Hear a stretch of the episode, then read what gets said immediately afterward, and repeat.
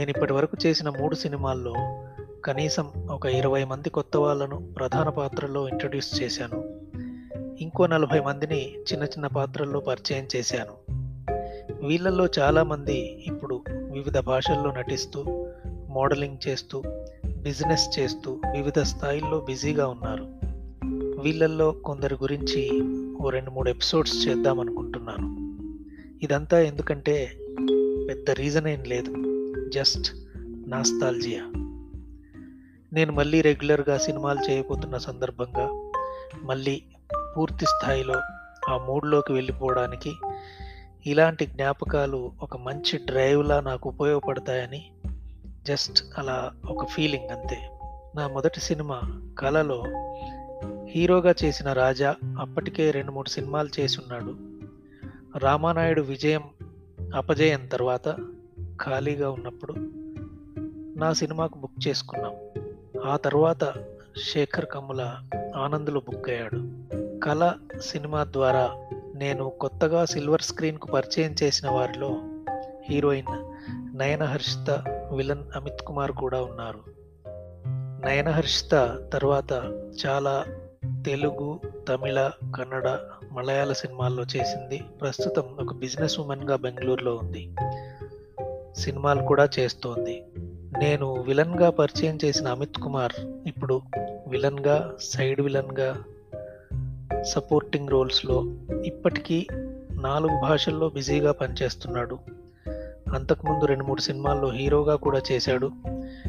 ఇప్పుడు కూడా నల్లమల అనే సినిమాలో హీరోగా చేస్తున్నాడు. లేటెస్ట్గా మొన్న మోస్ట్ ఎలిజిబుల్ బ్యాచులర్ సినిమాలో హీరోకి బ్రదర్గా చేశాడు. నా అంచనా ప్రకారం ఈ రేంజ్ ఆర్టిస్టులకు కాల్ షీట్కు యావరేజ్న ఓ యాభై వేలకు తక్కువ ఉండదు. ఈ పదేళ్ళలో మరి ఎన్ని కోట్లు సంపాదించుంటాడో జస్ట్ అలా గెస్ చేయండి. అమిత్ మంచి ఆర్టిస్ట్. అతని గురించి మరోసారి వివరంగా చెప్తాను. ఇంకా నా మొదటి సినిమాలో మంజూష కరుణ అంజు అస్రాని మొదలైన వారిని పరిచయం చేశాను. వీళ్ళల్లో ఒకరిద్దరు మంచి యాంకర్స్గా ప్రోగ్రామ్ ప్రజెంటర్స్గా ఇంటర్వ్యూయర్స్గా ఫుల్ ఫామ్లో ఉన్నారు. వీళ్ళల్లో ఒక అమ్మాయి తను నటించిన ట్రావెల్ సీరియల్లో భాగంగా దాదాపు ప్రపంచంలోని ముఖ్యమైన దేశాలన్నీ చుట్టేసి వచ్చింది. వీళ్ళల్లో ఒక అమ్మాయి ఈ మధ్య బిఎండబ్ల్యూ కొనుక్కుంది. ఈ సినిమాలోనే మణిశర్మకు కజిన్ ధర్మతేజను మ్యూజిక్ డైరెక్టర్గా పరిచయం చేశాను. అతనికి వేటూరి గారి దయ వల్ల అప్పట్లో కిల్లీలు బాగా తినటం అలవాటైంది మా సినిమా పోస్ట్ ప్రొడక్షన్ జరిగిన నాళ్ళు ధర్మతేజ మా ఆఫీస్కో స్టూడియోకో వస్తున్నప్పుడల్లా నాకు ఓ నాలుగు కిల్లీలు తెచ్చి తినిపించేవాడు. ధర్మతేజ మంచి టాలెంటెడ్ ఇండస్ట్రీలో చాలా హై రేంజ్ పరిచయాలు కూడా ఎక్కువే.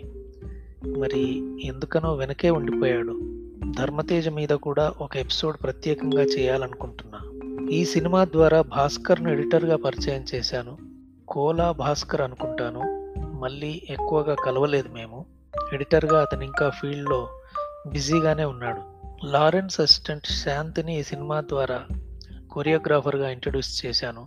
శాంతి హైలీ టాలెంటెడ్ పిచ్చి ఎనర్జీ మంచి ఫ్రెండ్. ఈ సినిమా తర్వాత వెంటనే తనకు మణిరత్నం యువలో పవన్ కళ్యాణ్ గుడుంబా శంకర్లో అవకాశాలు వచ్చాయి ఆ తర్వాత ఇంకా వెనక్కి తిరిగి చూసుకోలేదు. తమిళంలో చాలా బిజీగా పనిచేసింది శాంతి.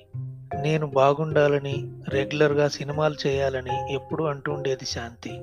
తమిళనాడులో ఏదో ఓ గుడి పేరు చెప్తుండేది. సార్ నా మాట మీద మీరు ఒక్కసారి ఆ గుడికి వెళ్ళి రండి సార్ అని చాలాసార్లు చెప్పింది. శాంతి గురించి కూడా తర్వాత వివరంగా ఒక బ్లాగో పోడ్కాస్టో తప్పక చేస్తాను. నేనేం నాస్తికుణ్ణి కాదు. అలాగని ఇలాంటివి పెద్దగా నమ్మను. ఏదో నా పర్సనల్ రీజన్స్ వల్ల నేను రెగ్యులర్గా సినిమాలు చేయలేకపోయాను. ఇప్పుడు మాత్రం రెగ్యులర్గా సినిమాలు చేస్తాను. ఆ పనిలోనే చాలా బిజీగా ఉన్నాను. నా తర్వాతి ప్రాజెక్టులు అలా స్విమ్మింగ్ పూల్ సినిమాల్లో నేను పరిచయం చేసిన ఆర్టిస్టులు టెక్నీషియన్స్ గురించి ఇంకోసారి ఇంకో ఎపిసోడ్లో చెప్తాను. కట్ చేస్తే ఇప్పుడు అతి త్వరలో నేను చేయబోతున్న సినిమాలో ఫ్రెష్గా ఒక ఐదు జంటలను పరిచయం చేయబోతున్నాను. ప్రాజెక్ట్ వివరాలు చెప్పడానికి ఇంకా టైం ఉంది. నిజంగా అంత సీరియస్నెస్ అంత ఆసక్తి అవసరమైన అర్హతలు ఆ రేంజ్ ప్యాషన్ ఉన్నవాళ్ళు కింద నా కాంటాక్ట్ డీటెయిల్స్ ఉన్నాయి. డిఎం చేయండి.